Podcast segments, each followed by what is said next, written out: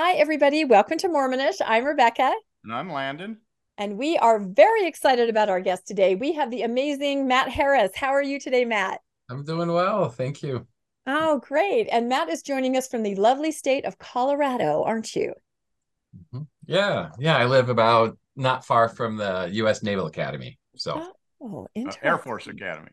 Or Oh my word! It's been a long day, Landon. Thank you. Yes, I do not live in New York. Moved to Colorado or Maryland. I don't know the difference between any kind of academy, so I'll let you guys. It's the Air Force Academy.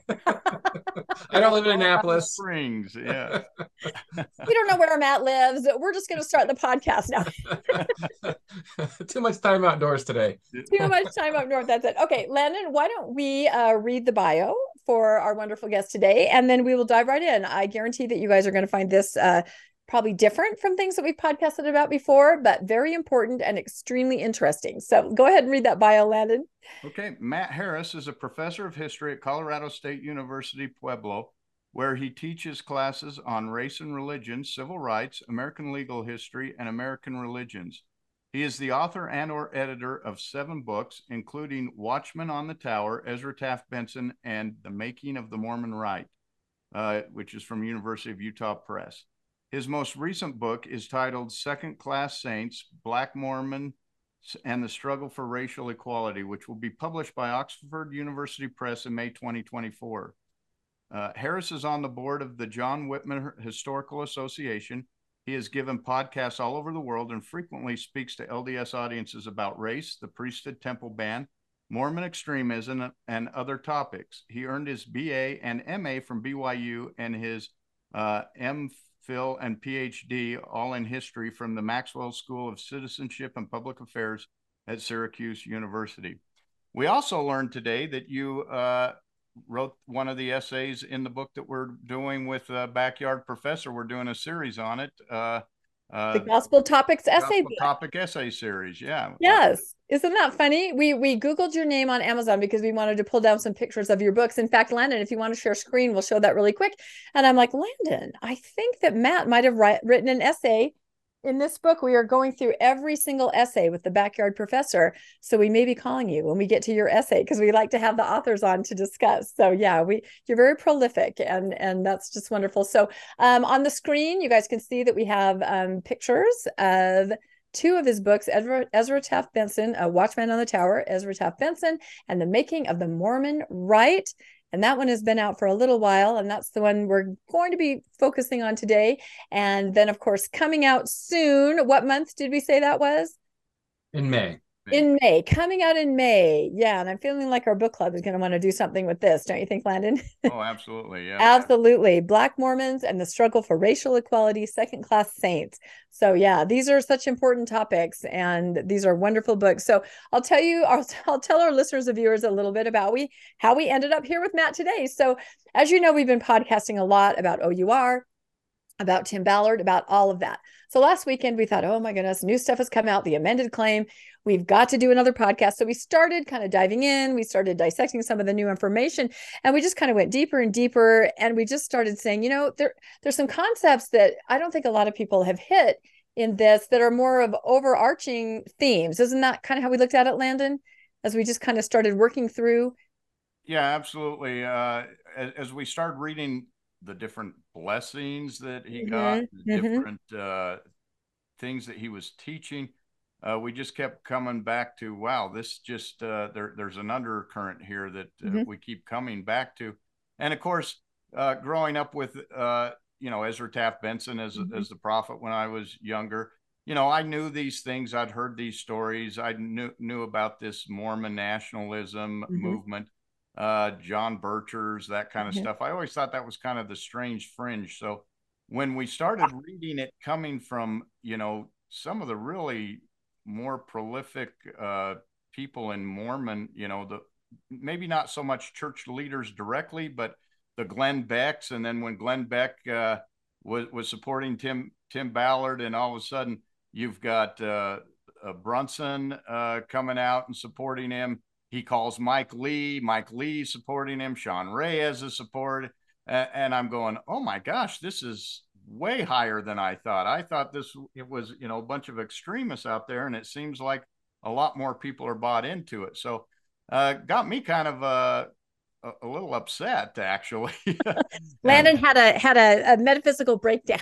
that's right. Uh, but Rebecca came to my rescue and said, "Oh no, this have this has been yeah. happening for a long time. Uh, you know, with President with President Benson and right. all of that." And uh, so we started looking at some of your uh, work and some of the podcasts that you uh, had put out, and boy, it's a it, it is a long history and it's a fascinating history. Uh, and I think we maybe are seeing a resurgence of of you know white Mormon nationalism, and so we wanted to kind of have a discussion on that and see you know where did this come from and and how did we get to this point and how does that tie in with what we're seeing today? Yep. That's exactly right. So yeah, and I I'm a little bit older than Landon, so I, I my parents were absolutely you know Bensonites, Skousenites, Bircher Society. So to me, that's just how I was raised. I was raised knowing that Captain Moroni was in George Washington's tent, guiding the events of the Revolutionary War. You know, that was just part of it. It was Mormonism and it was, you know, our forefathers and it was the Constitution. It was all baked in together. So I think, Landon, you didn't have so much of that when you were growing up. But to me, that's just how I was raised. And I think in our conversations with Matt, you said that's kind of that was your dynamic in your family too. So why don't you just tell us a little bit about your background and then we'll just dive right into this and kind of go through some of the concepts in your book of this political evolution of Mormonism that I think today we're seeing um, in spades. sure. Yeah. So um, I, I was drawn to Benson because Benson was the church president when I went on my mission in the 80s. And I grew up hearing about Ezra Taft Benson, especially, and also Cleon Skousen, uh, Benson's close friend. My father uh, grew up in a small town in Arizona called Heber, and a very conservative community, probably 90%, 95% LDS. They love Benson and Skousen in Heber, Arizona. And so my father married my mother. He went on his mission to the New England States Mission in the early 60s and he met my mother there. And don't tell anybody you're not supposed to meet your spouse on your mission. It's our secret. But anyway, he met my mother there and then they eventually married and they moved to or they lived for the first handful of years of their marriage in Arizona which is where a few of my siblings including myself were born and then we moved to Maine when I was 10 which is where my mother's from and so in my Maine ward growing up you know there were a couple of Skousen people but but nothing like i'd ever experienced until i served a mission in idaho. Mm. and then i really my the world was opened up to me about Skousen and benson and right-wing extremism. And even on my mission i knew i knew these folks were conservative but i didn't know i wouldn't have called them right-wing extremists because i just didn't have the background at the time. And anyway so i was on my mission and then i got to byu which is where I did my undergraduate and my first master's degree. And then I started to learn about that um, Benson and Skousen were controversial. That was the first time that I really knew they were controversial. And I look back at BYU on my mission experience and I sort of connected the dots. And that, oh, okay, wow. I, I, I you know, I talking to brother so and so and one of the wards in Pocatello who loves Skousen. And I could sort of I could see why he was controversial as a BYU student, but I couldn't see it at the time as on my mission. Anyway, just share a quick story. So um, went to BYU and then um, married my wife in Provo, um, the Salt Lake Temple. Then we went to New York for graduate work, and I remember in I was in church one day. That's a funny story. My brother was came to visit us, my younger brother, and he served his LDS mission in Nevada. And my brother was well aware, much more than I was in Idaho. My brother was well aware of right wing extremism in his mission. And they were giving the missionaries, members were giving the missionaries scouts and stuff all the time. So my brother was up on all of this stuff. Anyway, he came to visit uh, my wife and I in New York to stay with us. And we were in church. And this brother got up and started talking in church. and my brother whispers to me and he said, Do you know where this guy's sermon is coming from? And I said, I have no idea. He said, Skousen. And I said, okay. He said, no, you don't understand. He memorized the entire sermon from beginning to end. Not one word of this guy's sermon was his own. It was all Skousen. This this this is a it was a farmer who would drive his tractor and memorize things all day as he's driving his rows. So he would memorize all of these Skousen talks and then give them as though they were his own. And because my brother was familiar with this sermon, he recognized it right away. And he didn't have it on him, of course. And this was before the internet. But about two weeks later, he mailed the sermon to me. And sure enough, from beginning to end, even the testimony was not his. It was all Skousen. Was this guy known as the greatest orator in your ward? I'm guessing yes. I mean, he he was because he would memorize things, oh, and oh my goodness, it was interesting. I was in the bishopric at the time, and so I shared it with the bishop, and the bishop just kind of rolls his eyes like, you know. what are we going to do about this? you know, I don't know if there's anything in the church handbook that says you can't plagiarize a sermon, but or a testimony. Why not? or a testimony, even. I mean, literally, even to the start, the time where he stood up and said, "My brothers and sisters, it's nice to be here today." That was Skousen. Matt, was your family blacklisted by the church or something that you got called to Idaho and Nevada? And Nevada, and yeah. well, okay, all right. So I can't think of it. That's a personal question, so, so I had um, well, I loved Idaho because I thought I was gonna my I think my patriarchal blessing said that I was gonna go someone foreign, uh, to a foreign mission and preach the gospel to a place and to a people with whom I'm not familiar. And then I get Idaho. I'm like, what? Not that different. And so I was a little taken back by that because I thought I would go somewhere overseas. And anyway, but I loved Idaho. And for me, I, the food was great, you know, meat, potatoes kind of guy. That was easy. Yeah. You hear these horror stories of missionaries going to certain yeah. countries and getting tapeworm. And, yep. you know, I just had good old fashioned Idaho cooking. So anyway, I went to Idaho and my brother, who's a year and a half younger than me. So this is not the one in Nevada he wrote me an email when I was at B, or not an email. He wrote me a letter and he said, "You'll never guess where I got my mission call, Idaho." Another. one. and so my and the best part is about oh I don't know a month and a half later he wrote me another letter. You'll never guess who my trainer is. So a guy that I trained on my mission in Idaho trained my little brother. So I got this at the beginning of his mission, and my brother got him at the end of his mission. It's dynasty now. It's an Idaho missionary dynasty. That is so funny. Oh my god! and, President Benson Idaho signed is, both of our our mission assignments. Idaho's oh, yeah. the home of Ezra Taft Benson, Whitney. Yes, Whitney, that's right. Past that quite a bit, and you see the yeah. sign, birthplace of yeah. There's a Ezra plaque. Taft Benson. So uh, you you're right there in his home homeland. So did that? Well, here's uh here's a, a story. I was in Pocatello and we met a retired congressman named Ralph Harding, good Latter Day Saint guy, and he was a congressman from Idaho in the early '60s, and I had heard in my mission that he was controversial a little bit, but I didn't know why.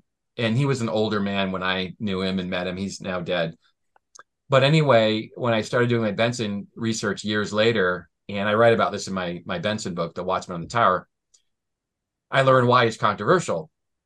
Benson was part of the extremist John Birch Society, and this Democratic congressman from Idaho thought that that Benson's extremism was harming the church. So this is Congressman Harding. And what was interesting about this is, is that Harding, Benson set Harding apart in 1949 for Harding's own mission. And by, by Harding's own standards, Benson was his favorite general authority. So when Harding became a congressman, Benson started to up the game. He was broadcasting the Birch stuff really heavily, including a controversial book called The Politician. And it was a Birch book written by its founder. And in The Politician was the most extraordinary claim that any person could make, which was that General Eisenhower, who was the president, who's a five star general, the Birchers called him a communist. And Benson was touting this book. And what was really interesting about Benson touting the politician is that Benson had served for eight years in Eisenhower's cabinet. And now Benson's going around telling everybody his former boss is a communist. You can't make this stuff up. And so Congressman Harding, when when Benson had given a talk at, at a Birch Society meeting, in 1962. The New York Times was there, the Washington Post were there. And he said at this talk, he hinted that Ike was a communist. And Benson had just left the cabinet. Anyway, so it made the New York Times and the Washington Post that, you know, former cabinet officer calls former boss a commie. I mean, big headlines. And Congressman Harding is furious with this. And so he he he thinks this is harming the church, it's harming, you know, a lot of good people. And so he reaches out to B. Brown, who's a Democrat, he's a member of the first presidency. He's like one of those, you know, little games that you play with kids, you know, which one is not like the others with the round blocks yeah. and this well, that's Hugh Brown. It's Hugh. he's, he's from Canada. He's a he's a socialist. He is, he's he's not from Utah, Idaho, Arizona, conservative Republican. He, he's I mean, the he's, Dieter Uchtdorf of the day. he is the Dieter Uchtdorf of the day for sure. He is cut from a different cloth. Anyway, um, so Brown had been pushing back on Benson's extremism for a long time, and and felt uh, frustrated that David O. McKay, the church president, wouldn't rein in Elder Benson. Anyway, Congressman Harding, recognizing he had an affinity with this first presidency counselor, he sent a letter to Brown. He said, Look, I want to condemn Benson. Surely you've seen the New York Times article about him. I want to condemn him on the floor of the US Congress. Do I have your blessing? Brown writes back and says, You'll do the church a great favor if you do this. And and so Harding, I mean, think about this for a moment. Just pause and stop and think. This is a former government official who's an apostle in the church saying that his former boss is a communist the world knows about it. It's been published. And then the first presidency counselor is saying, You'll do the church a great service if you do this. But you're also criticizing the Lord's anointed too, right? And so Harding recognizes that he's swimming in perilous waters. That's why he sought Brown's approval. And Harding also went to a stake president for support too. He said, "Look, I want to, I want to, I want to tear into Elder Benson on the floor of the Senate. Do I have your your blessing?" And the president, uh, stake president, guy named Milan Smith, says, "Oh, you you have my blessing. I agree with President Brown. Go get him, Tiger." Milan Smith was not only the stake president; he was a top assistant in Eisenhower's cabinet. He worked for Benson, so all of this is local and personal. And so Milan Smith, who who worked for Benson for eight years, somehow obviously felt that Benson's ideas were nutty and told Congressman Harding, a member of his ward and stake, that, hey, you can do this. So, anyway, the upshot is Congressman Harding gives this rip roaring rebuke of Secretary Benson on the floor of the US uh, Congress. And of course, it makes the news. And Benson is furious. And he and his son and some other Birchers, they lead a campaign in Idaho to get him unelected. And it works. Congressman Harding is not reelected. And the Bensons, both father and son, used the church card against Congressman Harding. Rather than just keeping it political, Elder Benson and Reed Benson, who was a member of the John Birch Society, his son was on the payroll as a regional coordinator. They they had organized this massive protest against Congressman Harding, and the, the gist of it was that he's speaking ill of the Lord's anointed. You can't reelect him.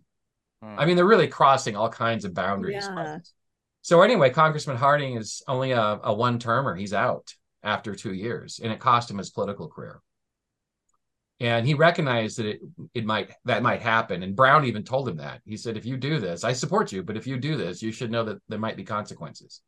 And there and there were. I didn't know this um, when I had dinner at his house. You only you're an insider. You're an insider's insider. But obviously, the officials in the church need that to get out there because it harms the church. Does everyone in the church think that Eisenhower's a? Con- I mean, you have to get it's that double edged. It's almost like a John D. Lee, right? Take one for the team. Tell everybody we don't believe this, but then we're going to have to, you know, make sure you're not elected again, and you're going to be unpopular and controversial for the rest of your life. Wow, that is such an interesting story. That's I mean, people don't know these. This this book is going to be incredible. So, what influence? I mean mean, talk a little bit about just Benson's influence. Like like I talked about, my parents. I mean, he could do no wrong in everything that he said, religiously and politically. I mean, I don't even think those are two separate words to people like my parents. It was all intertwined together. hard Well, baked in. yeah, that's how Benson had had characterized it. He said that the gospel and the Republican Party are intertwined. They're two heads of the same coin. yes. And and Benson, it's easy to criticize, of course, Benson's ideas if you don't agree with them. But uh, you know, I want to sort of I don't agree with Benson's ideas. I want to be clear on that. Should be obvious. But um, but Elder Benson thought that he was saving free enterprise, that he was saving democracy. And to be fair to him, when he was called to go into Eisenhower's cabinet in the fall of 1952, he'd been a member of the Quorum of the Twelve for nine years at that point. He was called into the Quorum in 1943. He had done some extraordinary things in Europe, trying to help the European Latter day Saints recover from the ravages of World War II. He saw just abject poverty, he saw all kinds of suffering. And so, anyway, um, by 1952, he had emerged as one of the nation's leading farmers. He was in farm cooperatives and farm management. And so um, Benson's cousin uh, had called Eisenhower and also a, um, a Utah uh, senator named Arthur Watkins. So uh, a senator, um, what is the guy's name? I'm losing his name for a mo- at the moment, but Benson's cousin, um, who was a senator from um, Ohio, and then Senator Watkins from Utah, they both recommended his name to Eisenhower. And Eisenhower had no idea who Benson was. And so, anyway, in 1952, Eisenhower invites Benson into the cabinet as a Secretary of Agriculture. And of course, Benson had to get permission from President McKay because he had to take a leave of absence from his um, ecclesiastical responsibilities. So, anyway, um, he goes to the nation's capital. And before he embarks for DC, David O. McKay and Reuben Clark, who was the first presidency at the time, they both gave him a blessing. And in the blessing, they told Benson that he was to guard against elements that might harm the Constitution. Mm. And it really, it's important to know what's going on in 1952 and 3 in this country. Um, Anti communism has run amok. Alger Hiss had uh, just been arrested only months earlier for selling uh, secrets to the Soviets. Julius and Ethel Rosenberg were executed a couple of years earlier for selling secrets. So there's a lot of this intrigue going on that people in Washington were communists. And Alger Hiss, I might add, was a member of the the agricultural department in the 1930s, the guy that was later accused of being a communist. And so Benson thought that he was going into a, a government bureaucracy that was rife with communist infiltration. And so when President McKay and Reuben Clark gave him this blessing, he took this as my charge. I've got to root out communists in the government. And I also have to root out liberalism and um, socialism, which leads to communism. And so this is this is really what he thinks. This is his calling. And later on, when he becomes really, really extreme, some of his brethren in the 12 try to rein him in. And he's really upset by this because in the 1970s, so David O would have been dead by then, but the 1970s is when Harold Lee and Spencer Kimball tried to rein him in, his political views, that he he Benson has a hard time making sense of it because of that blessing that he had been given by David O. McKay and Reuben Clark. And he frequently would tell them this you are interfering with my apostolic charge to fight against government, big government, and communism and liberalism. But from the Brethren's point of view, or the people that opposed him, including even conservatives who opposed him, um, they thought that, you know, when he when Benson would say stuff like, you can't be a good Democrat and a good Latter day Saint, this is harming the church, right? Because you don't want to create this impression that you have to be a Republican in order to be a good Mormon. And so Spencer Kimball, in particular, told um, Elder Benson, you can't say that. Don't say that. And don't criticize socialism. You know, every socialist is a communist too. Because they're, they're, I mean, Benson would always say that socialism is communism, which is profound ignorance because they are completely two separate things. And Hugh Brown used to say that, you know, Ezra, you don't understand these two isms.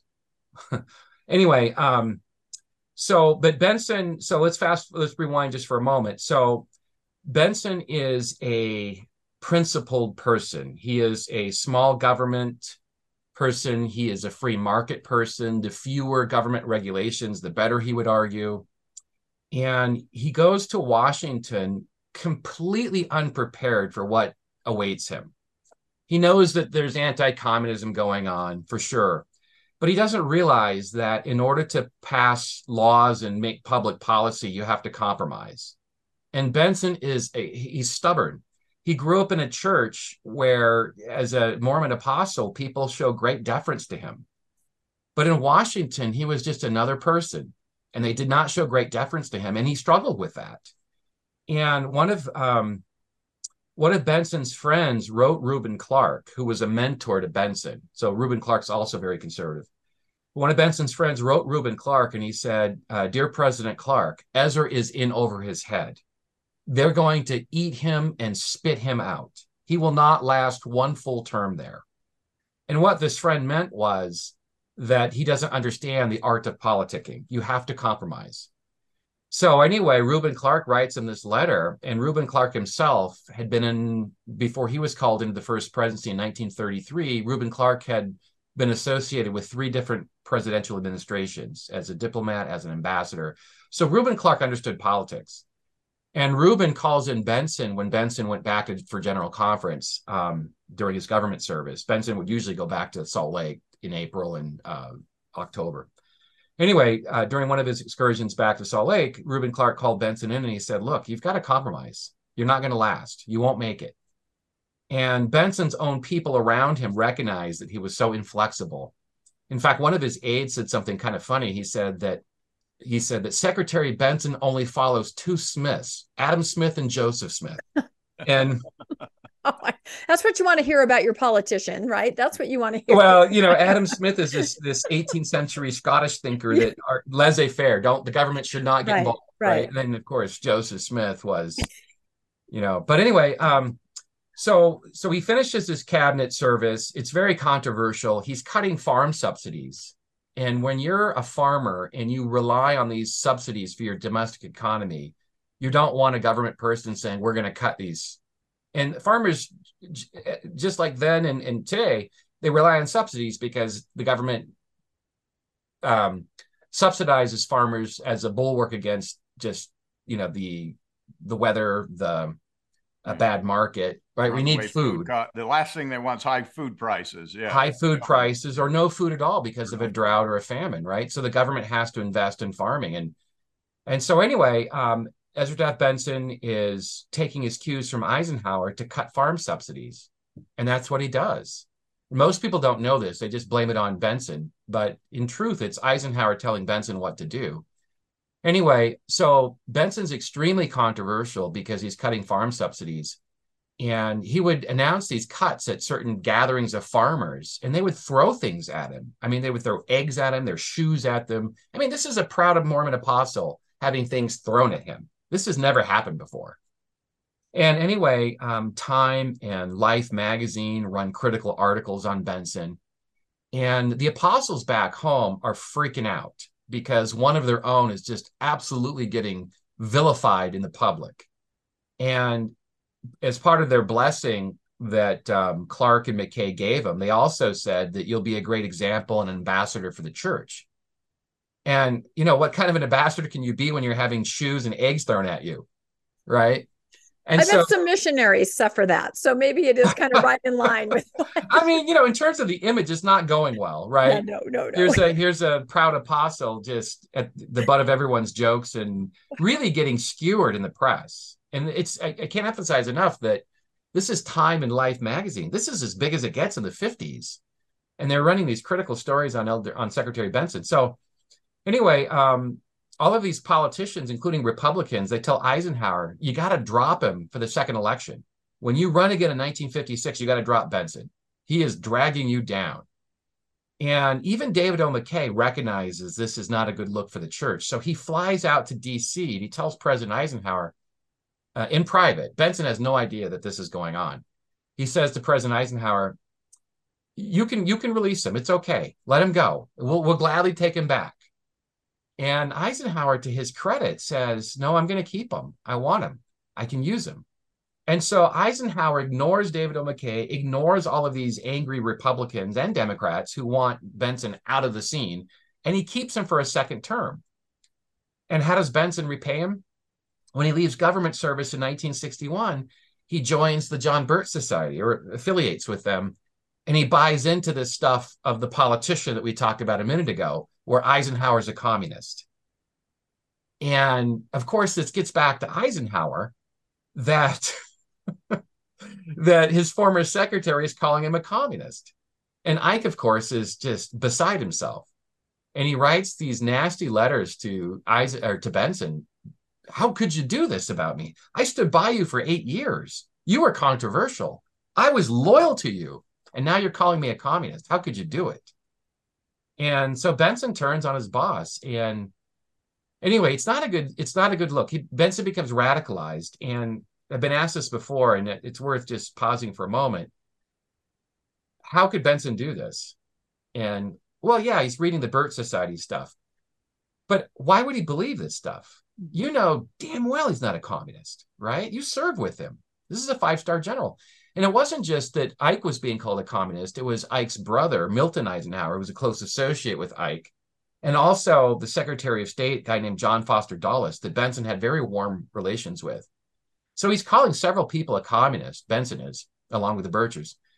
Anyway, the, the upshot is, is that um, Benson was upset that Eisenhower never came to his defense when he had those eggs hurled at him. And you know that's that's something that you do as a cabinet officer you you take the blame right that's just mm-hmm. just it's anticipated that you'll do that but benson thought that the eisenhower should have at least made an overture in his direction by telling people, hey, look, don't get mad at Ezra. He's just doing what I wanted him to do. And so it's personal that Ike left this proud man out to dry. And he was absolutely mortified by all of this. And Benson wasn't sleeping well. He wasn't, when this was going on, I mean, he wasn't sleeping well. He wrote one of his friends back in um, I, Salt Lake and he said, please put me on the temple prayer roll. I'm not doing well. And yeah, I found this incredible li- uh, letter in Eisenhower's presidential library. Some of Benson's papers are there, including that letter where he writes his friend in Salt Lake saying, "Put me on the temple prayer roll." So anyway, um, so Benson becomes affiliated with the Birch Society. He wanted to join, but David O. McKay wouldn't let him. And it's an extremely anti, uh, radical anti-communist organization. When I say radical, I want to explain what I mean for your listeners. Um, because I get asked all the time, you know, what's the difference between conservative and radical? Conservative is you're sort of mainstream, right? As a conservative Republican, you might oppose civil rights because you you think that civil rights ought to be governed at the state level rather than the federal level, right? Um, conservative would mean that you believe in free markets, you don't want government intrusion, you know, those those sorts of things. A radical is somebody who thinks that the five star general is a communist. A radical is someone who thinks that Martin Luther King is a communist agent. And so those are all above and beyond mainstream conservatism. And so a lot of mainstream conservatives, including probably the most iconic um, conservative figure in the 1960s, guy named Barry Goldwater from Arizona, who was the presidential candidate in 1964. He's he's the quintessential conservative. He does not think Dr. King is a communist. He does not think General Eisenhower is a communist, but he's definitely a conservative. And so um, Benson and Skousen and some folks like that are definitely on the fringes of the Republican Party. That makes them extreme, and and people will use those terms. They'll call you know Benson and those folks extreme.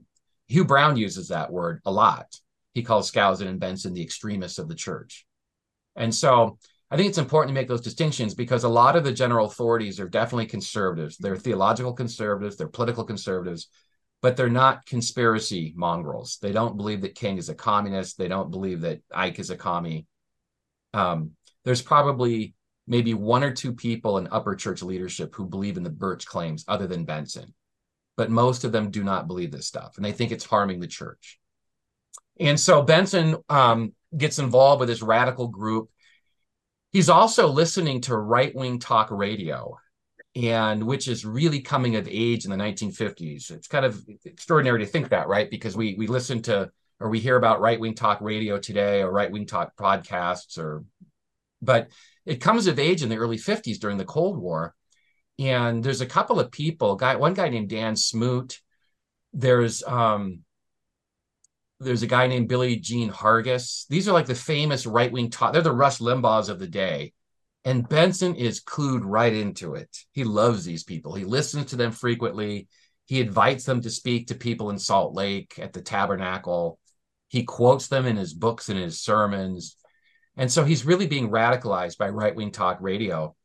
And he's going around to the church in general conference, BYU devotionals, anywhere who asks him to speak. And he politicizes just about every address he gives. I mean, it's really just to think about this for a moment.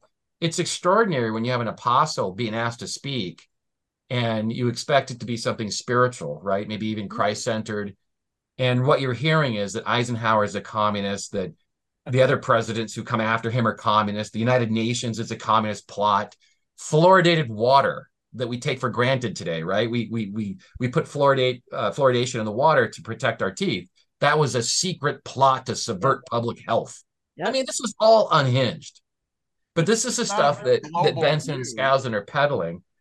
And since we're talking about um, Christian nationalism today, they're also touting a Christian nationalist view that with anti communism run amok with uh, the Cold War and the Russians, and with the Vietnam War in the 60s, with the civil rights movement and the women's movement, Benson and Skousen think the country is coming unhinged, just literally unhinged. It's falling apart at the seams. And the way to bring it all back together is to emphasize Christ, to emphasize Christian teachings, and to emphasize that this is a Christian nation run by Christian founders. The Constitution is scripture, and that the only way to to reestablish the United States as a sort of leading global power is to uh, reaffirm your Christian values. And so this is, I mean, hardly unique to Benson and Skousen, right? But this is what they're teaching. And if you look at their sermons, they're they're teaching Christian nationalism all over the place. And in fact, I have a talk here that um, since I'm working in this area as we speak, there's a it's around here. Oh, right here. It's called The Christ and the Constitution and it's published in 1964 in the uh, what's called the American Opinion. It's a Birch Society periodical, and this is about as Christian nationalism as you can get. That every every part of the Constitution has Jesus Christ fingerprints on it. And then later, Benson, three years later, I think he recognizes it's a controversial statement to think that Jesus was, you know, front and center of every clause of the Constitution. So he gives the same or a similar address in conference three years later, but changes the title. What does it and say? This Sorry. one's called Prepare Then Fear Not. Ah. Wow. So it's the same address. Right. But it, it's purposed. But it's it's yeah, it's the same address. And you know, I'll put my my my scholarly hat on for a moment, is that when you look at the Constitution, I teach the Constitution, I teach legal history is in at my university and I have my students read James Madison's notes. He's the founding father that kept a detailed, meticulous record of the the three month debates when they wrote the Constitution. And I always tell my students, I said, you know, you can tell what's on their minds, what they're thinking about, who's influencing them when you read these debates and notes. They're not quoting the Bible. They're not quoting Jesus. They're not quoting, you know, and so it's really, really remiss to argue that, you know, Jesus was front and center of all of this stuff because that's not what they're doing. Eh, I'm not trying to say they're not religious because that's not true. Some of them are, some of them aren't.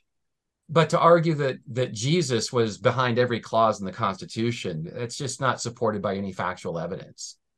And so certainly they're talking about European philosophers, they're talking about the Roman republics they had studied but they're not looking to the Bible and the Ten Commandments and you know the stuff that we often hear from Christian nationalists.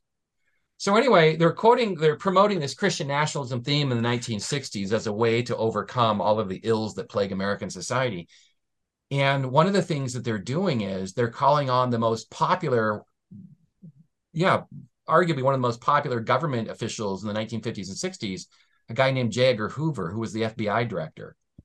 And Hoover is a really a fascinating character, extremely controversial. Came to power in 1922. He left the Bureau, the FBI, as its director. Well, he died, I guess, in 1972. So he served for over five decades, the longest FBI director we've ever had. And Hoover believes in this Christian nationalism stuff big time. In fact, he argues that white people are supposed to lead the charge. So it's white Christian nationalism. 99% of the, the FBI under Hoover's direction was white, 99%. And his top lieutenants frequently commented how he didn't like black people and people of color, didn't like Jews, didn't like liberals. So one can immediately see why Benson and Skousen would take to the, to Hoover because they follow that they're they're like Hoover, they're segregationists. Right. They, they don't think that black and white people ought to integrate. They shouldn't have relationships. They both they also they all oppose civil rights. So anyway, they find a kinship in Hoover and Benson and Skousen. Skousen was in the FBI from 1935 to 1951. So he was there for 16 years. So he knew Hoover personally.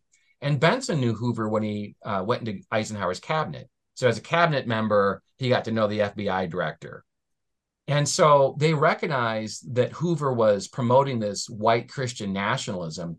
And so in 1955, after four years after who uh, Skousen left the bureau, he went to work for BYU. And he wrote a letter to the director and he said, Hey, we would love to have you talk about your Christian themes at BYU. Now, Christian themes, that's white, that's white nationalism. We would love to have you. Our students need to hear your message. And Hoover turns him down. He said, You know, I'm about ready to retire. And so I'm flattered, but thank you.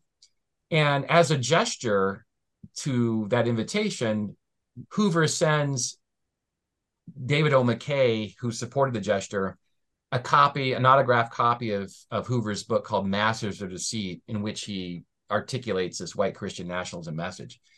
Anyway, um, in the late 50s and early 60s, Benson tries to get Hoover to come to Utah. And he tries to get him to come to BYU. He asks him to speak in general conference. I mean, one can imagine that that Dieter Uchtdorf or anybody else in the 12 today would call up, you know, James Comey or Christopher Wray, you know, the current yeah. FBI guy. Hey, can you yeah. come speak at our conference? this will be great. I mean, but this is just where we're at in the, yeah. in the late 50s and 60s. So come speak at our conference. And Hoover turns him down. And Benson then writes him a, a letter. Can we publish all of your sermons in, in, our in our press, our Deseret Book Press? Can we publish them? And Hoover turns him down, but he said, "You can publish a couple of my talks, but but not all of them." And so in 1966 and again in 68, the improvement era, which is the precursor to the Ensign, they published two of Hoover's talks that address white Christian nationalism. And Benson also um, writes this very detailed priesthood manual that he wants the priesthood brethren of the church to study. And it's it's it's Hoover's books. He wants the priesthood brethren just, just to study Hoover's books. And he sends a copy to Hugh Nibley, the great um, BYU scholar slash apologist and trying to get Nibley's support for this. And Nibley's like, this is just crazy. It's stupid. And so Nibley's not on board with this nonsense. Go Nibley.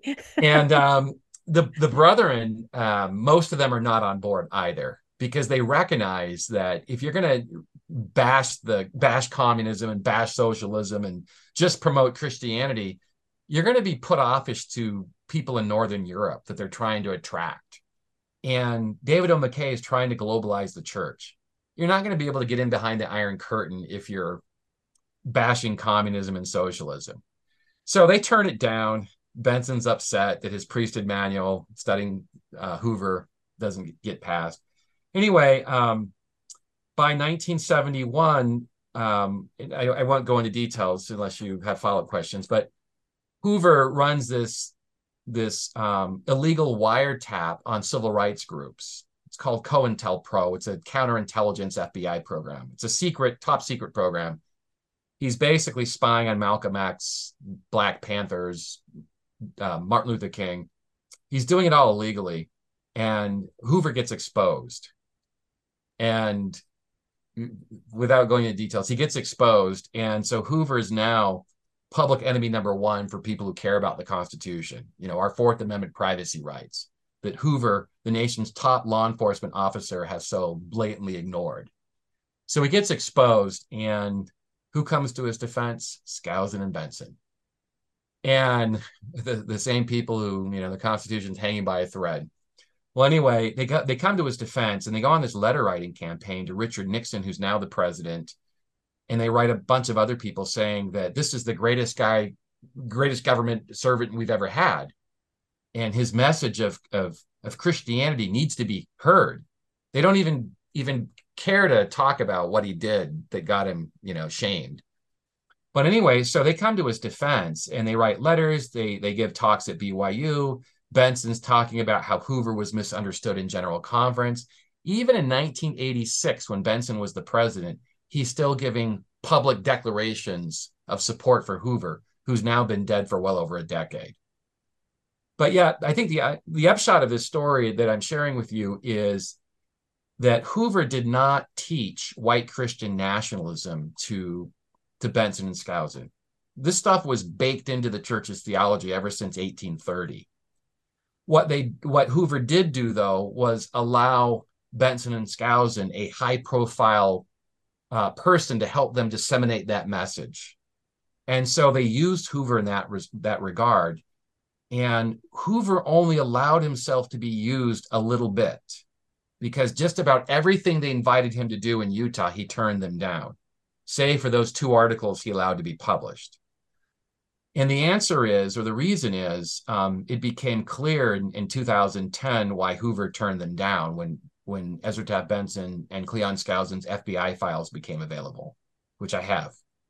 And um, in the early 60s, as I mentioned, Benson and Skousen became affiliated with the Birch Society, and Hoover wanted nothing to do with the Birch Society.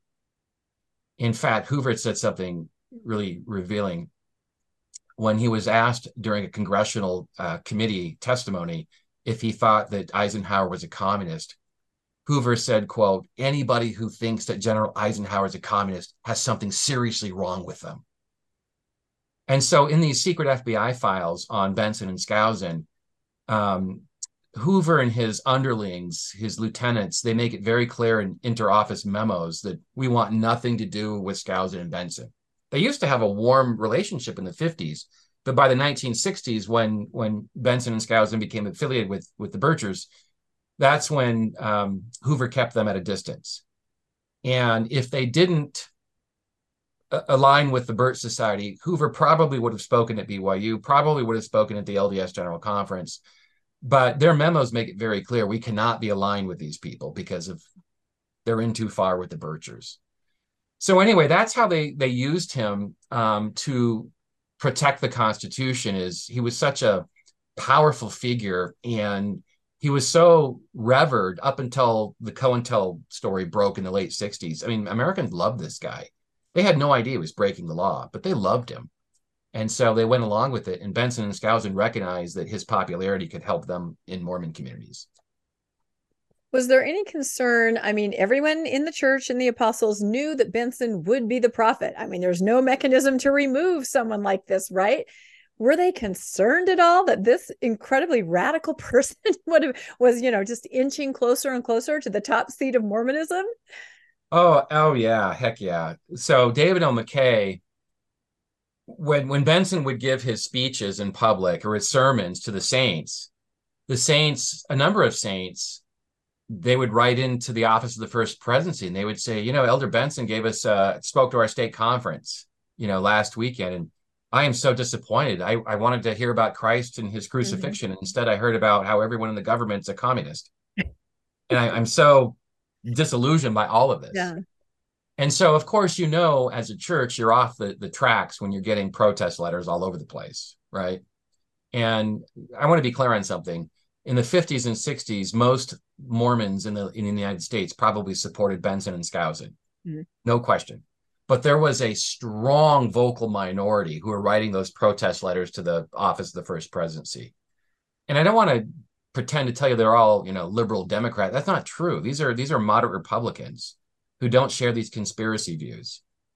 And so anyway the first presidency what they do hugh brown and guy named henry moyle the other counselor they tell president mckay look we've got to do something about this. This the, the birchers are just crazy. We can't have a senior apostle affiliating with them so david o calls in uh, Elder Benson, and he says, "Look, you can't you can't associate with the Birch Society. Don't go to their meetings. You you just can't be on their board of directors." And Benson's response is, "Well, can I still talk about communism though?" And President McKay said, you, you may, but just don't mention the Birchers. Well, I'm going to critique President McKay for a moment here. Um, he's he's in his late 80s. He's got moments of senility. Yeah. And he didn't understand that by allowing Elder Benson to continue to talk about communism, that the, the saints would not make a distinction between communism and Birchism. You don't have to use the word Birch for the saints to recognize that whenever they heard an anti-communist sermon, they were getting the Birch line.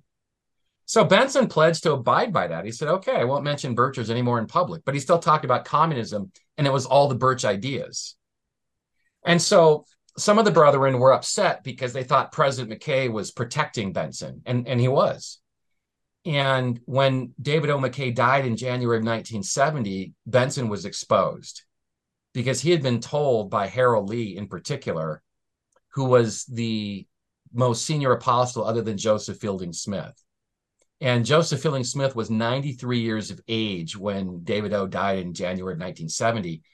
And Joseph Fielding was sleeping through most of his church meetings at this point. I mean, cognitively, he wasn't doing well. I, I, have lots of accounts in my research files of people, apostles going to meetings, and there's Joseph Fielding sleeping. He's just snoring in a meeting. And here's the new church president. So that effect so- on all of us, it seems. He had that effect. Well, and you should be napping when you're 93. right. I'm sorry. You should be able to take a nap. It's just ridiculous. you should be at home retired going You fishing. should be in a lounge chair doing a But- crossword puzzle. This is ridiculous. So anyway, they didn't think that he would be the president very long because of his age and his health. And so Harold Lee was the guy they were looking to. He Yeah. was in his early 70s. Yep.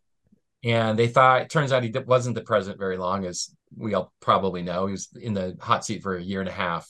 He died unexpectedly after a year and a half as the church president. But anyway, um, Harold Lee told Benson, he said, look, now that President McKay's um, gone, you're done. Your politics are over. You're done. And Harold Lee was a very abrasive man. He had a big temper. He was not afraid to let people know his temper. And he knew um, Ezra Taft Benson really well because they grew up in adjacent communities in Idaho. And so they played church basketball together. So Harold Lee and Ezra knew each other really well. And so Harold Lee had come into the quorum just two years earlier than Benson. So he had him in seniority by two years. And so Harold Lee told Benson, You're done. You're not going to talk about Gadianton robbers, about secret combinations, none of this nonsense anymore. You're done. And so Benson, of course, was upset because he thought this was his apostolic calling. He's really upset that he's being reined in.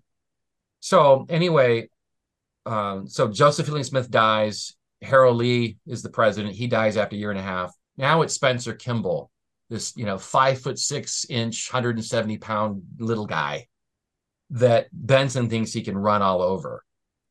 And the uh, what's interesting about uh, Kimball is they were called into the quorum at the same time, but they made Kimball the senior leader because of, of his age. He was just a little bit older than Benson. So anyway, um, B- uh, Benson thinks that he can resume his his political influence with President Kimball. You know, this little guy. I can walk all over him, and he doesn't have the backbone and the temper of Harold Lee. And boy, Benson was mistaken. And the first general conference address after Lee died, Benson is back at it again, secret combinations and all of this nonsense. And President Kimball calls him in and he said that you can't do this. He rebukes him in private. And and I should tell you that um, people complained about the sermon. And so again, when you get complaints, you have to do something. So he calls him in and and he said, You're the president of the Quorum of the Twelve. You're going to be the church president when I'm gone. You have to bring all people to the church, not just these conservative types. And Kimball did not like the Birch Society. He thought they were harming the church. And so politically, these two guys were worlds apart. Anyway, um, Benson, being the headstrong guy that he was, did not listen to Kimball. He gave a talk at BYU in, in February of 1980, and this is a devotional talk. And you, I'm sure you guys have heard it. It's called 14 Fundamentals in Following the Prophet. It's it's well known in church seminary manuals and all of this stuff. Well, that's one of the most controversial talks he'd ever given for a couple of reasons. Is that of those 14 points that he talked about in following the prophet, One of them was that the living prophet is more important than a dead prophet. This is a complete insult to all of you know Kimball's predecessors. And the other one was that Benson said that a prophet could speak for the church and God in political matters. And that sent off alarm bells to a lot of people in the church because they were afraid that he was going to endorse Ronald Reagan's presidency and align the LDS church with the Republican Party. Evangelicals had already aligned themselves with, Re- with Reagan and the Republican Party, and Benson wanted to follow a similar path. Anyway, so Kimball calls in Benson and absolutely rebukes him to high heaven. And he said that you need to apologize to the Quorum of the 12 next week. We've had so many complaints about that talk from you. You need to com- to apologize to your fellow brethren at 12. So Benson, um, Kimball forces him to apologize.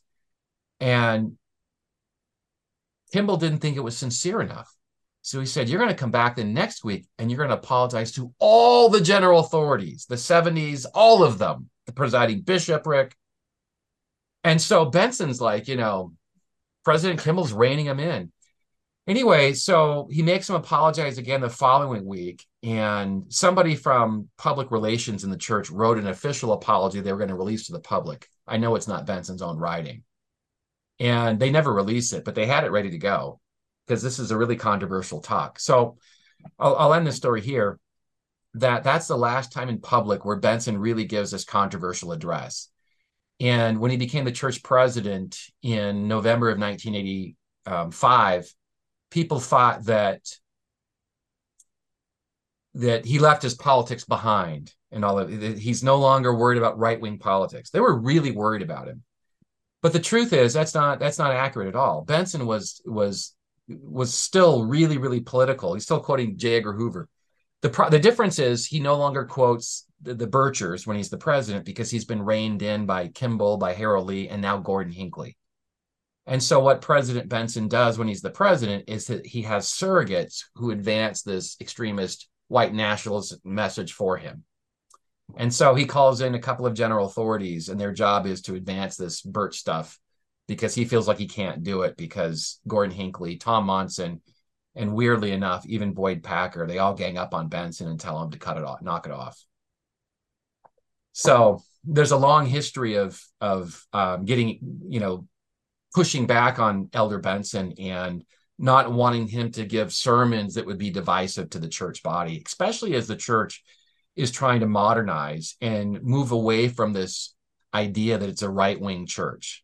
President Hinckley, among all of the leaders, in my opinion, is probably the most effective in in trying to rebrand the church in the 1980s and 90s. They just don't want it to be associated with the Birch Society.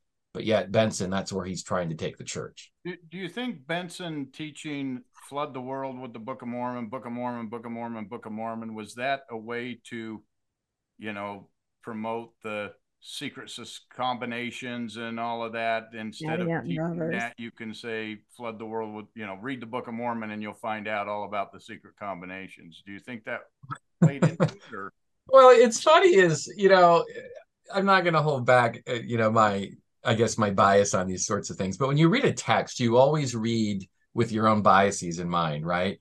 I mean if the three of us are reading any text right now maybe Rebecca, you might read it differently because you're a woman, right? I might read it differently because in, in Landon because we're men, or we, we might even have a regional bias, you know, uh, depending on where we live.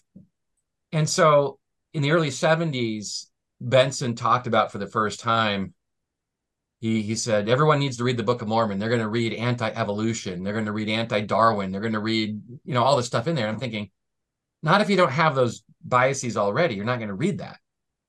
And so Landon, that's exactly what he what he wants to do is to flood the church with the Book of Mormon because people will just see that socialism's right there in Second Nephi mm-hmm. chapter three, you know. But you're not going to read that what Benson wants you to read unless you already believe politically like him. And what's interesting is that Benson's the first church president or church authority, I should say, to connect secret combinations with socialism and big government and all of that. No one's ever done that before.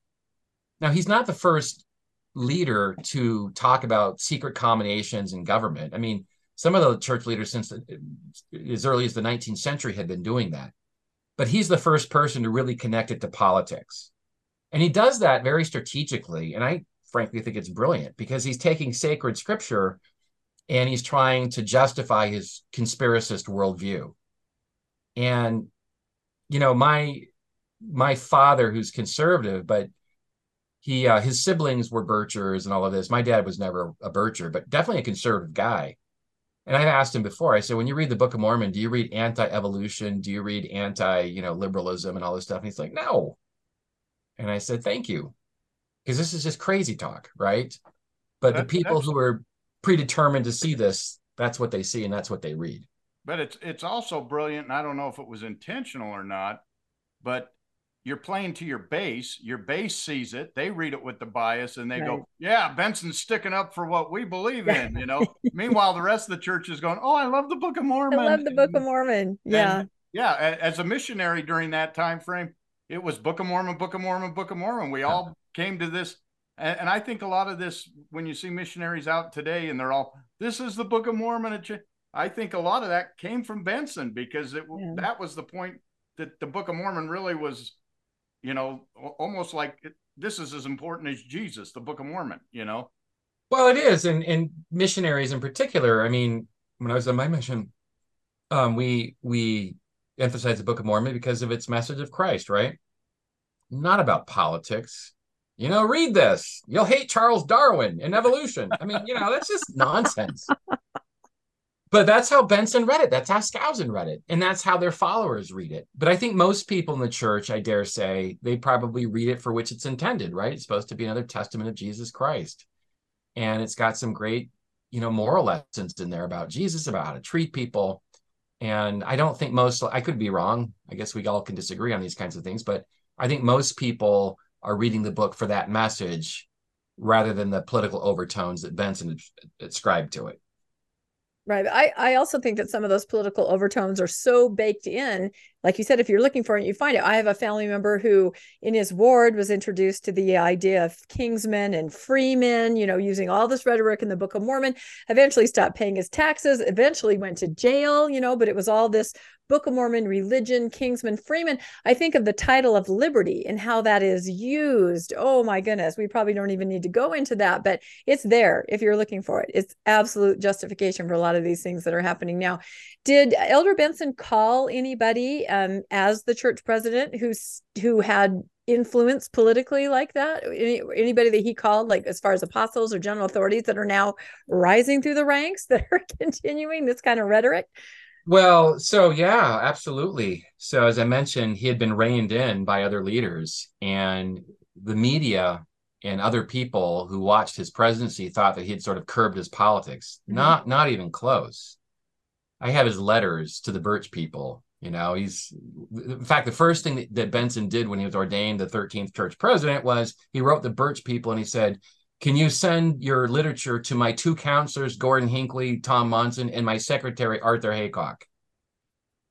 And so he, he uh, bill me, I'll pay for it.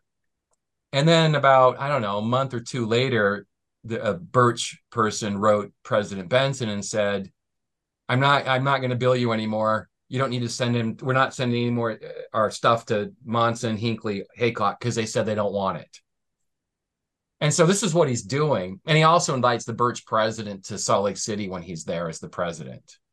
And I interviewed this guy. He's still alive. So he knew Ezra Taft Benson personally. But anyway, um, so yes, Benson is trying to call people who associate with the Birch Society and also white Christian nationalism into the church leadership. Mm-hmm. And the first person he wants to call is his son, Reed Benson. And Reed Benson is um, he is a Bircher. He's like his father. He's been radicalized. And without going into the details, that um, let's just say that the quorum of the 12 push back hard. They do not. One of the, I'll just, I'll, I'll let a little teaser. I don't know if I can share this publicly, but one of the quorum of the 12 members threatens to resign if Reed Benson is the new apostle. That's how strong this person feels. And so obviously that would create a public relations catastrophe if one of the 12 resigns. So anyway, if that's the card you're using and you play, then President Benson's been checkmated. I mean, he can't do it.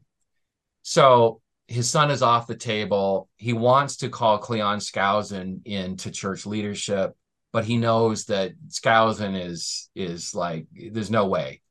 He had been trying to get um, Skousen called into the general authority ranks from at least since the 1960s. But a lot of the general authorities did not like Skousen. They didn't like his writings. So, and of course, he's this fringy political figure they didn't like. So anyway, he was off limits. And so uh, Benson's first call as a general authority was a guy named H. Verlan Andersen who taught accounting at BYU. And Verlan Andersen and Benson were longtime buddies. They were both Birchers. And Verlan Andersen used to write a number of Benson's um, sermons. And the title of Liberty, Kingman, Freeman, that was that was all there. And so he calls Verlan Andersen, and when Andersen got the call to go to Salt Lake to to meet with church leaders, he thought he was going to get a call for the Quorum of the Twelve. And he goes there, and Gordon Hinckley meets with him, and of course Hinckley is the first counselor.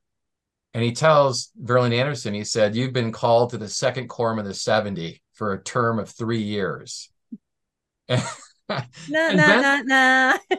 and Benson's been telling him, you know, that you know, when I'm the president, I'm going to make you an apostle. Right. He's been telling Verlan Andersen this, oh. and so it was a complete shock that it's only three years. It's the second quorum, and President Hinckley tells Verlan Andersen, he says, "I want to be clear on something. We didn't want you here."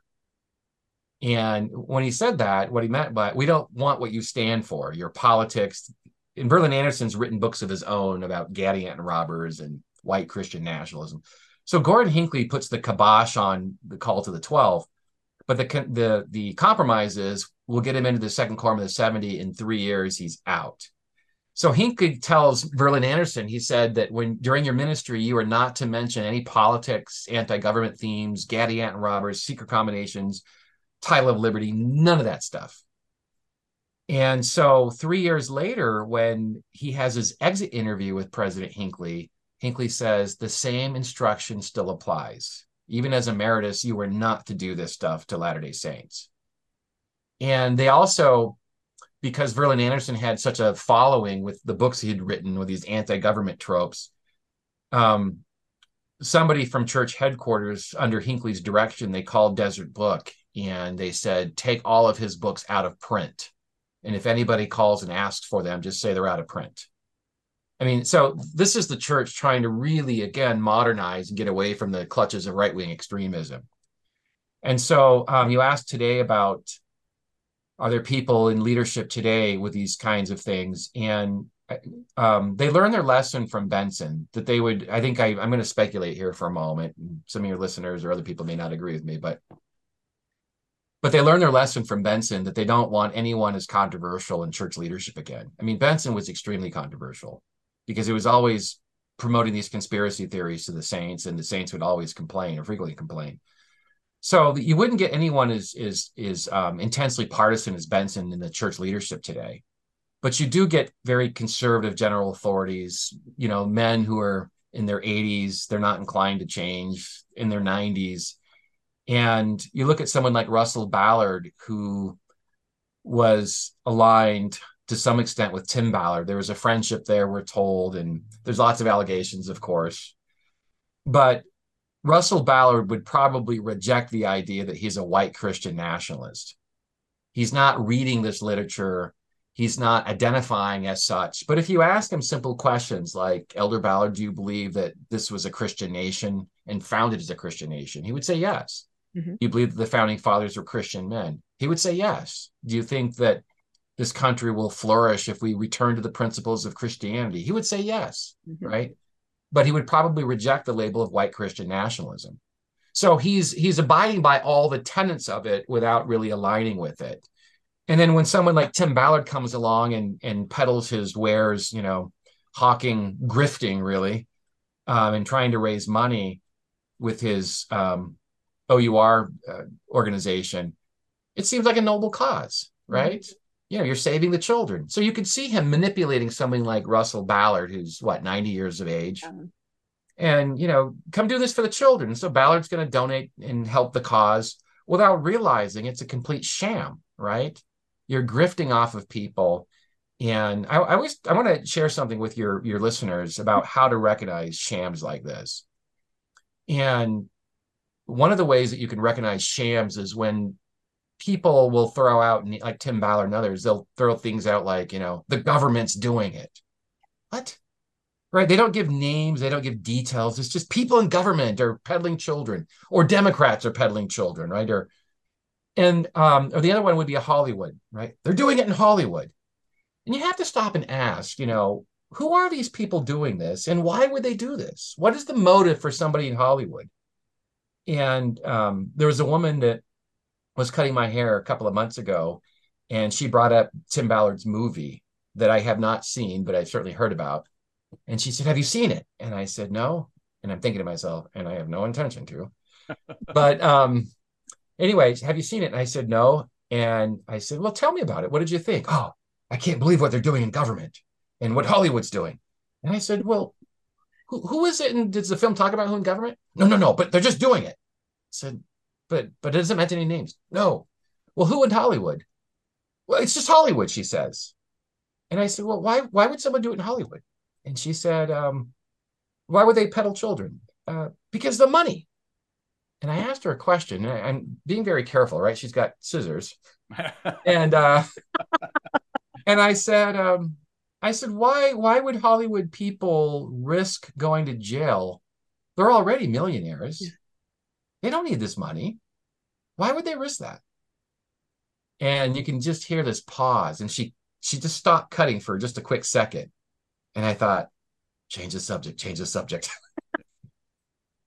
but anyway, when, when you just throw out there, they're all doing it, and there's no mm-hmm. detail, there's no nuance. I mean, there, there's your first clue, you know, right there. And it's um, but most people don't have those critical skills to sort of see through that that trope. But it's also part of a QAnon conspiracy thing that's been going on for a long time, right? Yeah. The QAnon people had accused Hillary Clinton of running a, a, uh, a child sex trafficking mm-hmm. organization from this pizzeria in Virginia. Yeah. Why would Hillary Clinton do that? You may hate her politics, you may hate her personally, but she is too smart to risk going to jail for the rest of her life. I mean, it just makes no sense. But yet, so many people, you know, latch onto these crazy ideas.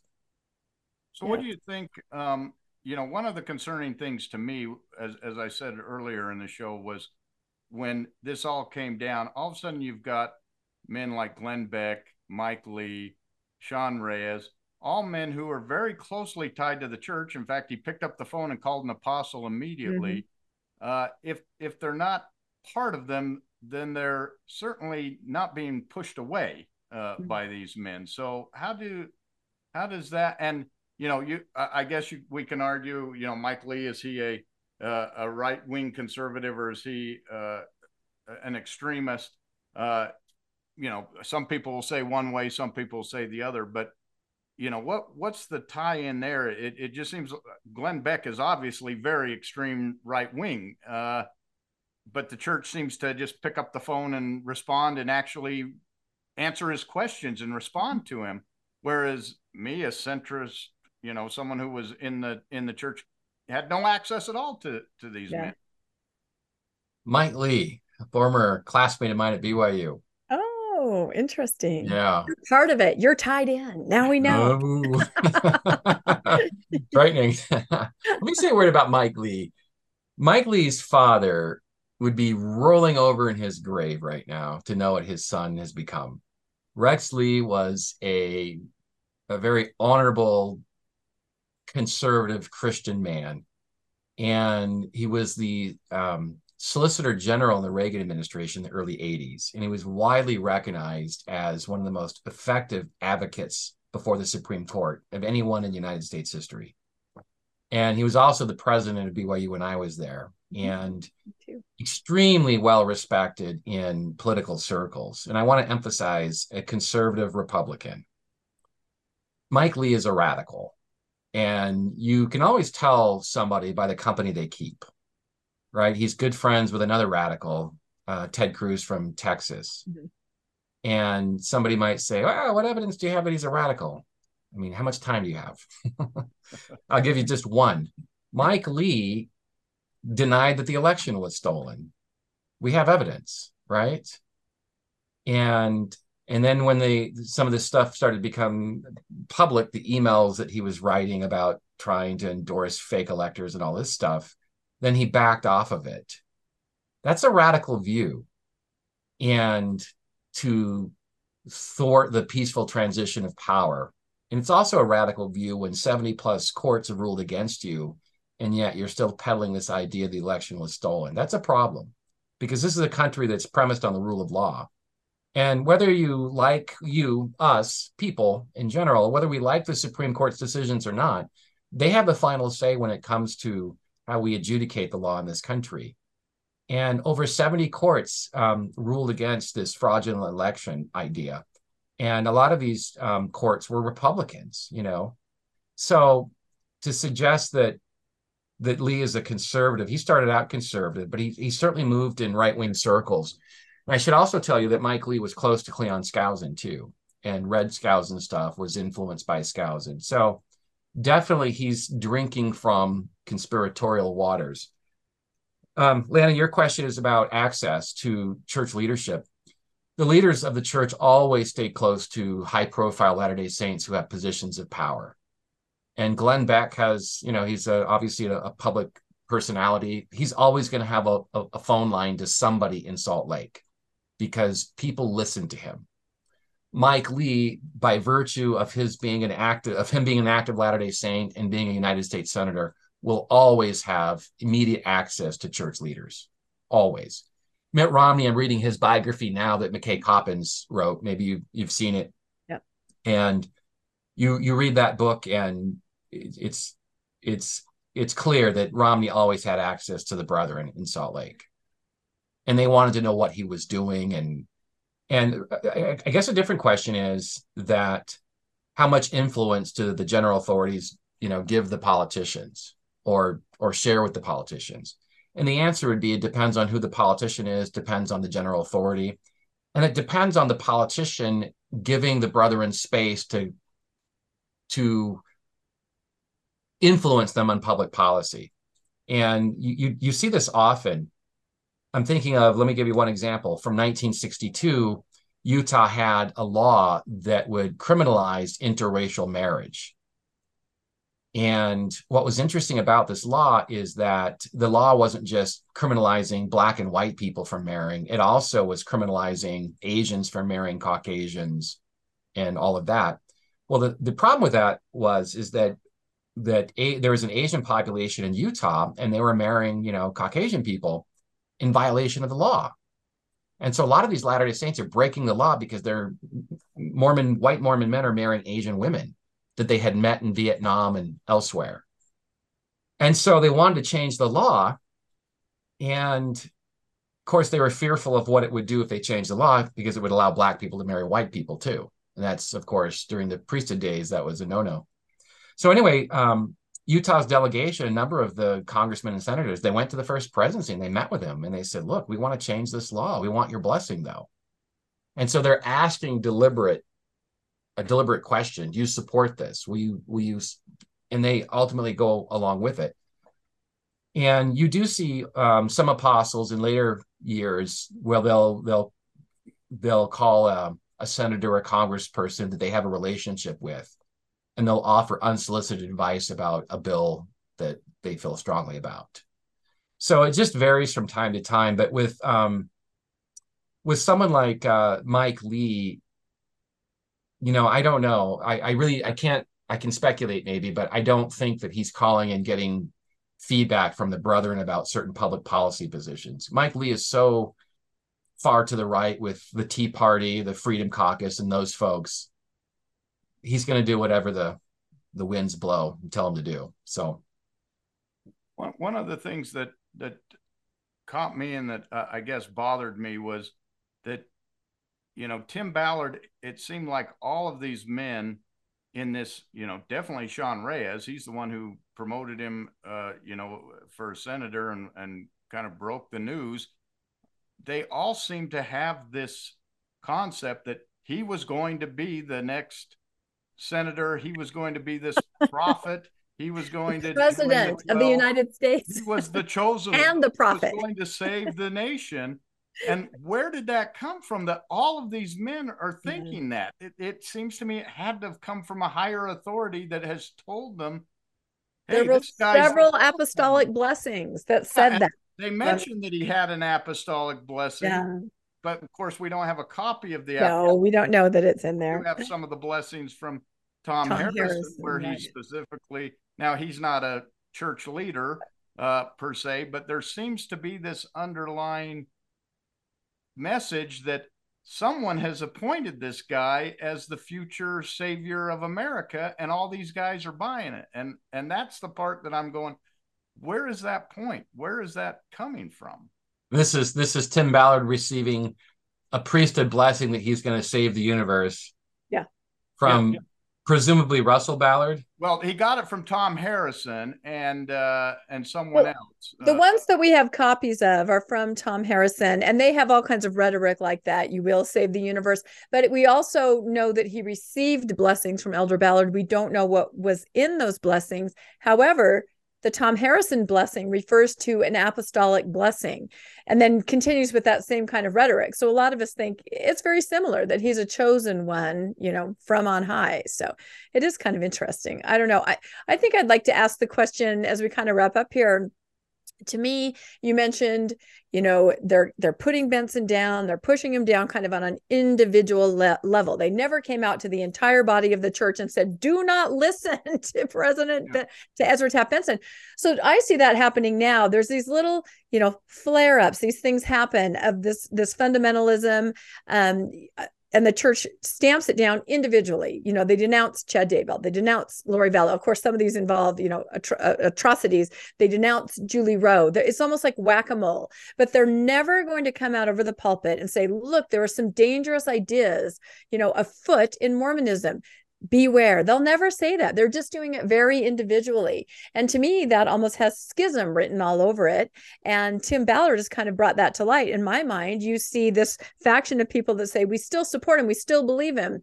You know, the church statement is a lie. And then you see other people that say, oh no, we've always known this this was dangerous and crazy the church i guess they can't win by making any kind of statement because they alienate either side. I mean is this textbook when you when you come across this this kind of fundamentalism and this christian nationalism and what could the church do? Is it dangerous i guess i also wonder. Oh heck yeah it's dangerous. Yeah that's what it's, i think. but you know it's profoundly unconstitutional too. This mm-hmm. is a mm-hmm. country that protects freedom and liberty and religious belief for all people. And for people to argue that that Christianity is privileged in this country. They have a profound ignorance of the Constitution and our constitutional history. And so, um, so I, I, get a little squeamish. That's the whole genius of this country is that we allow all religions to flourish and people who don't believe in anything, right?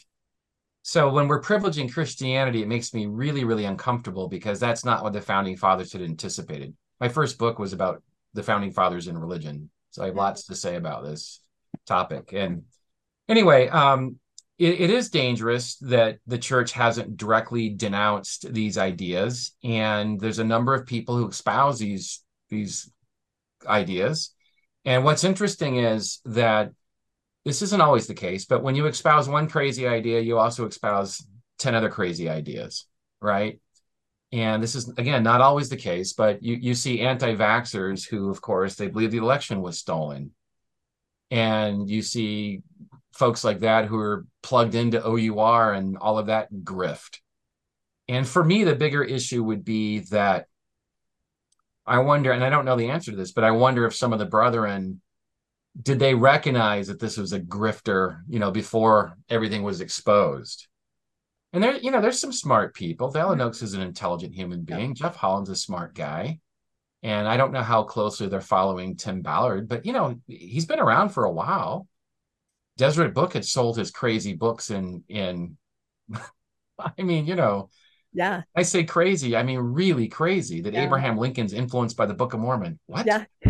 Well, and you know, and you had Lynn Packer out there for quite some time yeah. doing reports on him, and several people that we've talked to said uh, that uh, a lot of the organizations that dealt with this uh, with child trafficking were going something's wrong with this denouncing stay yeah. away from him so you yeah gotta there's some legitimate there's some legitimate organizations out there and and ch- sex trafficking is a real thing Mhm.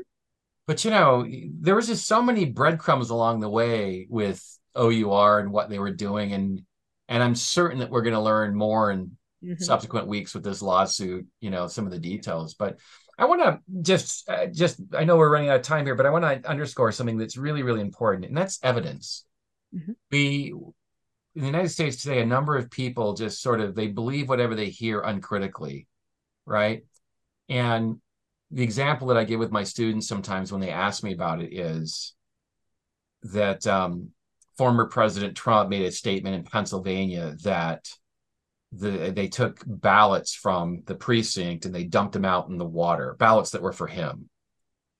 And I, I so that's a factual claim. He said that you can go fact check it right? So i asked my students i said you know there's a number of issues with this. What, what do you what, what would be an issue with this?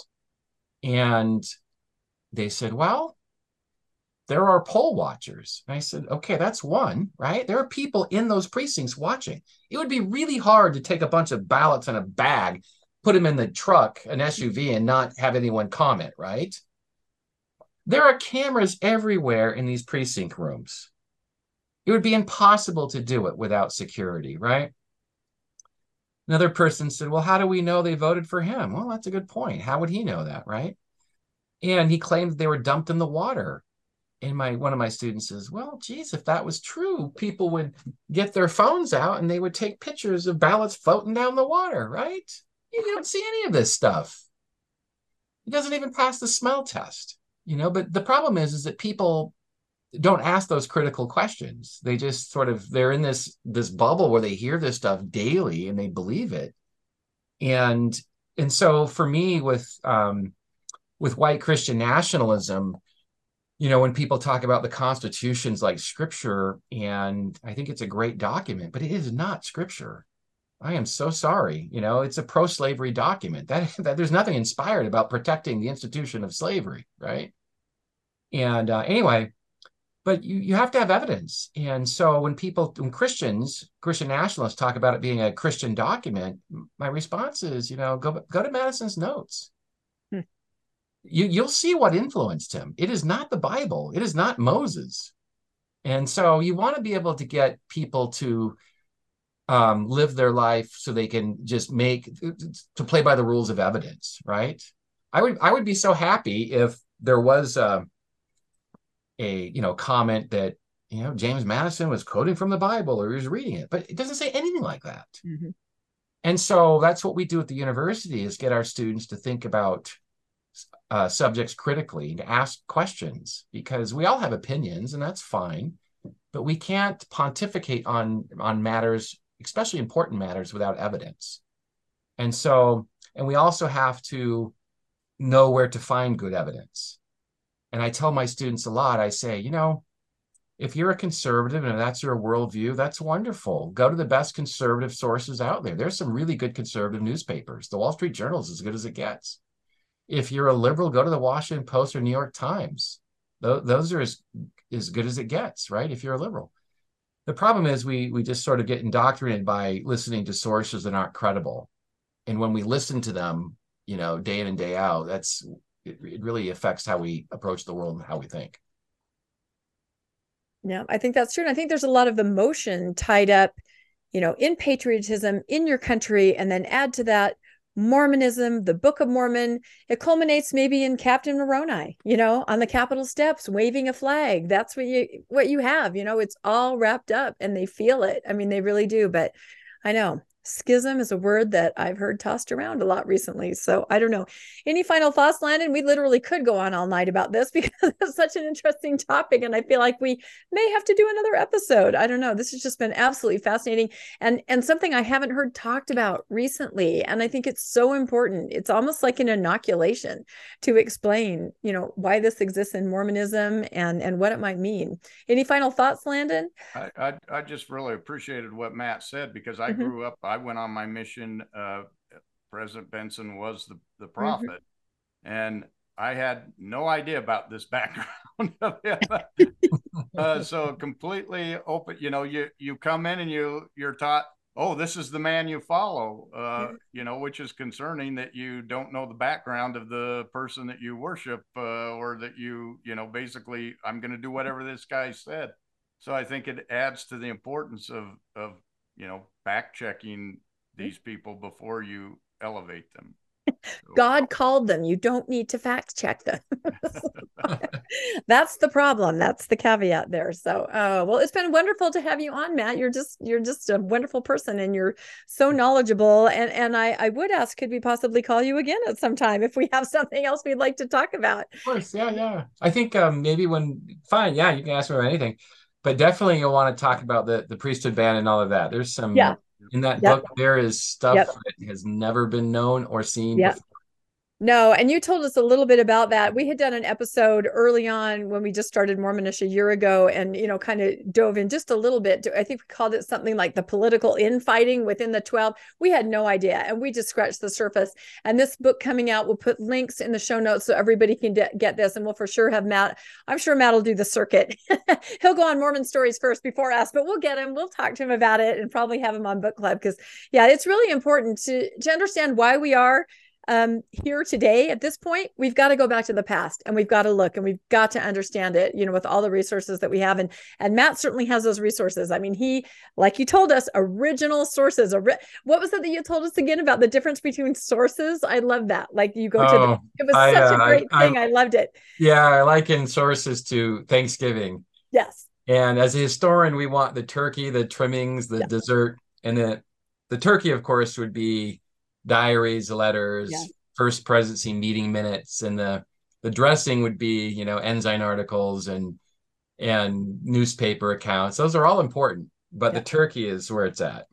See, this is perfect, and it's it's a Thanksgiving metaphor, which we're coming up on Thanksgiving. So we'll just say that Matt has got the turkey on all of this. Okay, everybody, Matt has got the turkey. So that may even be our thumbnail, Landon. We'll put a big turkey on the front. That'll do it. So and, and, you can see he's a great storyteller too. Yes, he really puts it in. Yep. Uh, it's just so accessible. That's it. So, yep, it's been a great episode. Thank you, everybody. Please leave us your comments. Were you raised in a Bensonite, Skousenite, Bircher household like I was? do you, you know, do you do you have memories of this? Do you understand? Did you know any of this about President Benson? I think it's really worth talking about. Um, leave your leave comments and and tell us what you're thinking. Please like and subscribe to Mormonish. And if you'd like to be made aware of when new episodes come out, you can hit the notification bell. Um, if you'd like to financially help and support Mormonish podcast podcast. We have links in the show notes to um, PayPal and to Venmo, and we really appreciate all of our viewers and our listeners who do help support us. We just have so much. The best part, I'll tell you, of doing these podcasts is just meeting people like Matt and just learning so much. I think just expanding your mind and things that you hadn't really thought about before, and then being able to connect with somebody who knows and can really walk you through it. So we appreciate all of you, and we'll say goodbye from for now from Mormonish. Thanks, everybody. Thank you, Matt. Thanks so much. Thank you. Thanks for joining us for another episode of Mormonish. We really appreciate our listeners and would love to hear from you if you have a story you'd like to share. You can email us at mormonishpodcast at gmail.com. You can also find us on Facebook, Instagram, and on our website, mormonishpodcast.org. And don't forget to look for us on YouTube and like and subscribe. Keep joyful, everybody.